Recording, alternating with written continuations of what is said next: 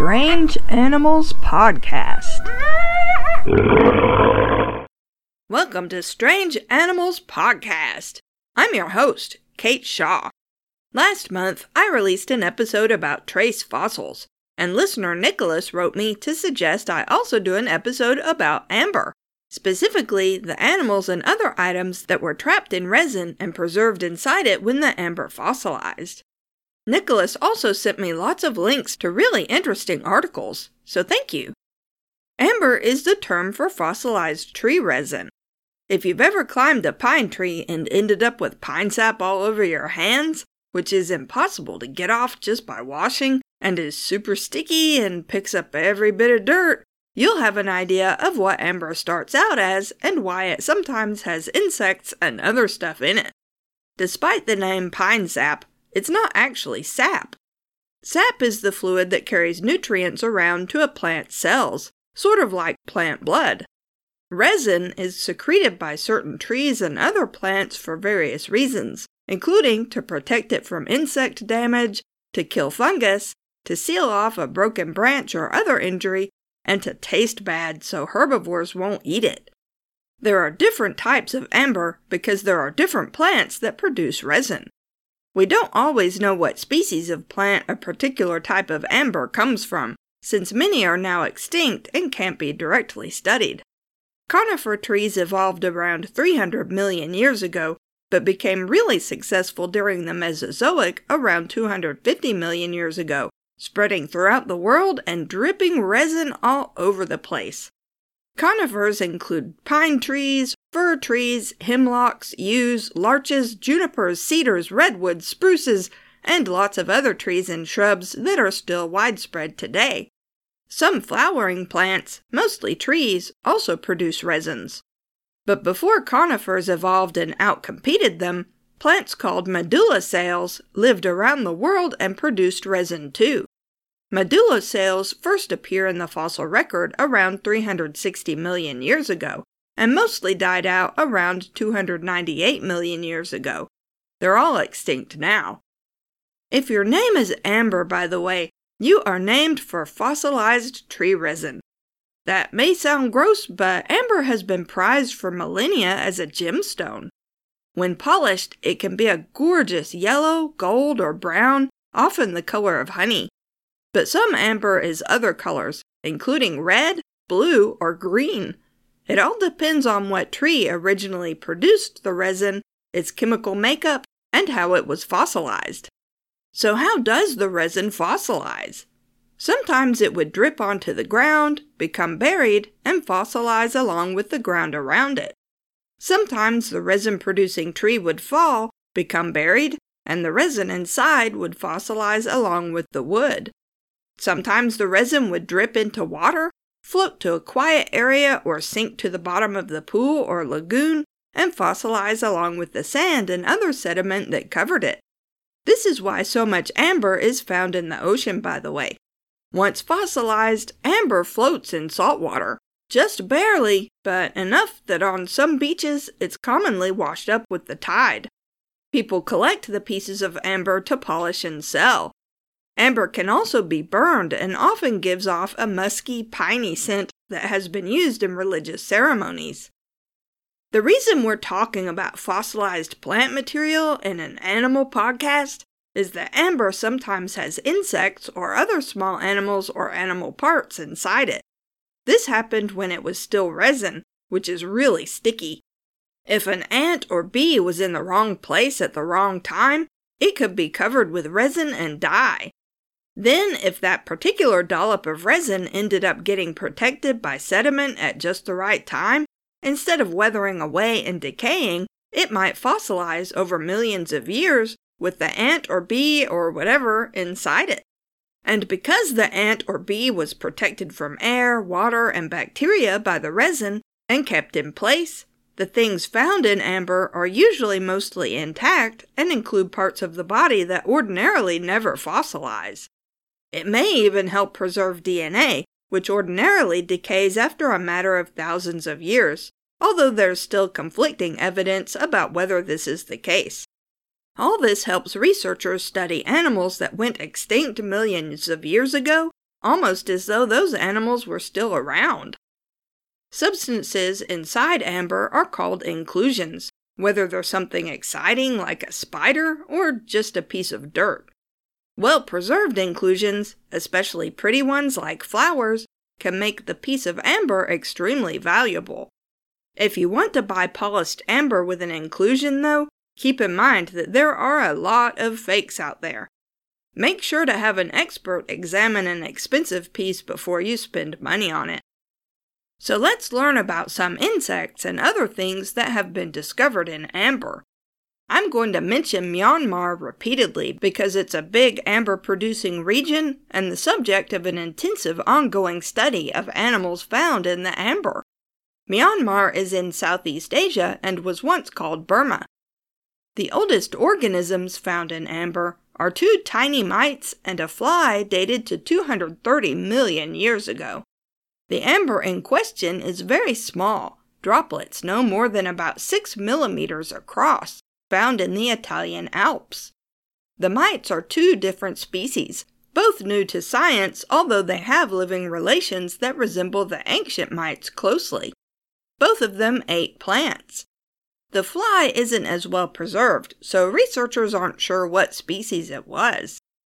A 3 millimeter beetle found in amber dated to 99 million years ago was also found in Myanmar. It's an ancient relative of the modern flat rove beetle that lives under tree bark. But the flat rove beetle lives in South America, with one species from southwestern North America. Comparing the modern beetles with their ancestor gives researchers a closer idea of when the supercontinent Gondwana started to split apart into smaller continents as the land masses moved slowly across the Earth to their current positions. The amber found in Myanmar has yielded a lot of interesting information during recent studies. For instance, 450 millipedes, not all in one piece of amber, of course. The research team used a new type of analysis called micro-CT, which scans the inclusion and creates a highly detailed 3D image which can then be studied without damaging or even touching the amber. This is helpful when the amber pieces are privately owned and only on loan to scientists. Some of the millipede specimens were newly hatched, some fully grown, and include many species new to science. Another insect found in Myanmar amber, dated to 99 million years ago, is so unusual that researchers placed it in its own order. To illustrate how rare this is, there are over a million insects described by scientists, but they all fit into 31 orders. But now, there's 32 orders. The insect had a triangular head with big bulging eyes, a long flat body, long legs, and no wings. It also had glands on its neck that secreted chemicals that probably helped repel predators. Because of its large eyes and the unusual head shape, it could see almost all the way around it without turning its head. Two specimens of the extinct insect have been found in amber. One of the researchers who described the insect, amber expert and entomologist George Poinar Jr., said that he thought it looked like an alien's head, so he made a Halloween mask that looked like it. As you do. He said, quote, When I wore the mask when trick or treaters came by, it scared the little kids so much I took it off. Unquote. It's not just insects that are found preserved in amber. One foot and part of a tail from a hundred million year old gecko were found in amber about a dozen years ago. Researchers think the rest of the gecko was probably eaten, possibly by a dinosaur.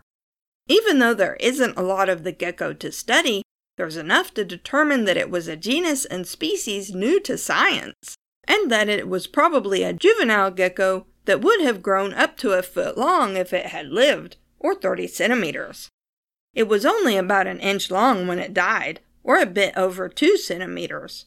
It was stripy and had the same type of toe pads that modern geckos have that allow them to walk up walls. Another foot, this one from a frog, was discovered in more of the Myanmar amber that's the subject of ongoing studies. It was a tiny juvenile frog that lived in a tropical forest around 100 million years ago. It's only the third frog ever found in amber, and is by far the oldest in addition to being the best preserved. Its skull, forelegs, part of its backbone, and the partial hind leg and foot are all preserved, together with a beetle. The problem is, some of the details researchers need to determine what kind of frog it is are missing, like the pelvis.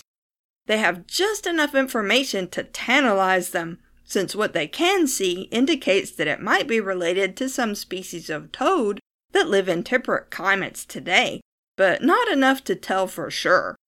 You know they have to be tearing their hair out in frustration. Hopefully, they'll find another frog with all the bits and pieces they need soon. Another surprise from the Myanmar amber is a baby snake, only about 2 inches long, or 5 centimeters. At first, researchers thought it was yet another millipede. I mean, when you found 450 millipedes in amber, you probably start to think everything is a millipede. But a scan determined that it was way different. It's well preserved and even shows some features that modern snakes no longer have, like V shaped bone spurs on the tail vertebrae that probably helped with stability when snakes first evolved to be limbless. Unfortunately, the specimen is missing its skull.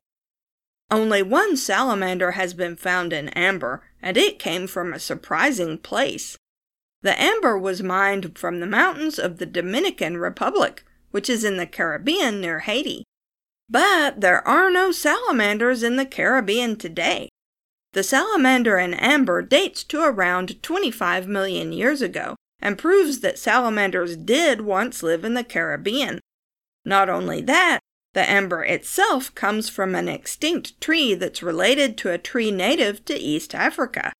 The salamander was a tiny juvenile that fell into a glob of resin after a predator bit one of its legs off. So, you know, it was doomed either way. Poor little salamander. One really exciting discovery is part of an actual dinosaur tail trapped in amber. It came from a juvenile dinosaur that a scientist found at a market in Myanmar in 2015. The seller thought the tail was a plant because, you'll like this, it's covered in feathers that look like little bits of leaf. It's dated to 99 million years ago. The feathers were chestnut brown on the tail's upper surface and white underneath. They're also very different from modern bird feathers. Researchers aren't sure which dinosaur species the tail is from, but they do note that the dinosaur died, probably because it couldn't get free from the resin. It wasn't like some modern lizards that can drop their tails to escape predators. Lida Xing, the same researcher who acquired the dinosaur tail in amber, also managed to buy a bird in amber in the same Myanmar amber market.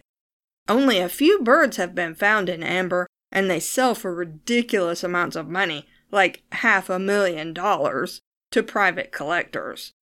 As a result, they're rarely studied. Fortunately, Lida Xing was able to buy the bird in amber, and it's been studied ever since. It's a young bird that was partially weathered away and squished after it died. It's about two and a half inches long, or six centimeters, and is a type of primitive bird that went extinct at the same time as the non avian dinosaurs 66 million years ago. It was dark brown and had teeth and clawed fingers on its wings, although both the beak and the finger wings are missing from the specimen. Sometimes marine or freshwater organisms are found in amber. For a long time, no one understood how this happened, but in 2007, a team of researchers conducted a simple study to find out how it worked. One of the researchers owned some swampy property in central Florida. The team went there and cut pieces out of some pine trees growing in the swamp. Resin flowed from the tree's injuries down the trunk and into the water. The researchers then collected the resin from the water and took it to a lab to examine it. They found water beetles, nematodes, small freshwater crustaceans, mites, even bacteria found in swampy water, all stuck in the blobs of resin. In other words, it's not a bit unusual for water animals to get caught in resin. The unusual part is when they're preserved in the resin long enough for the resin to fossilize into amber. And then the really rare part is when they're found by a human who understands what they're looking at and realizes it's important. Some of the most useful information preserved in amber concerns animal behavior. For instance, the recent discovery of a tick wrapped in spider silk. Spiders don't usually eat ticks, but occasionally they do, and this tick in amber had been wrapped up in spider silk to immobilize it.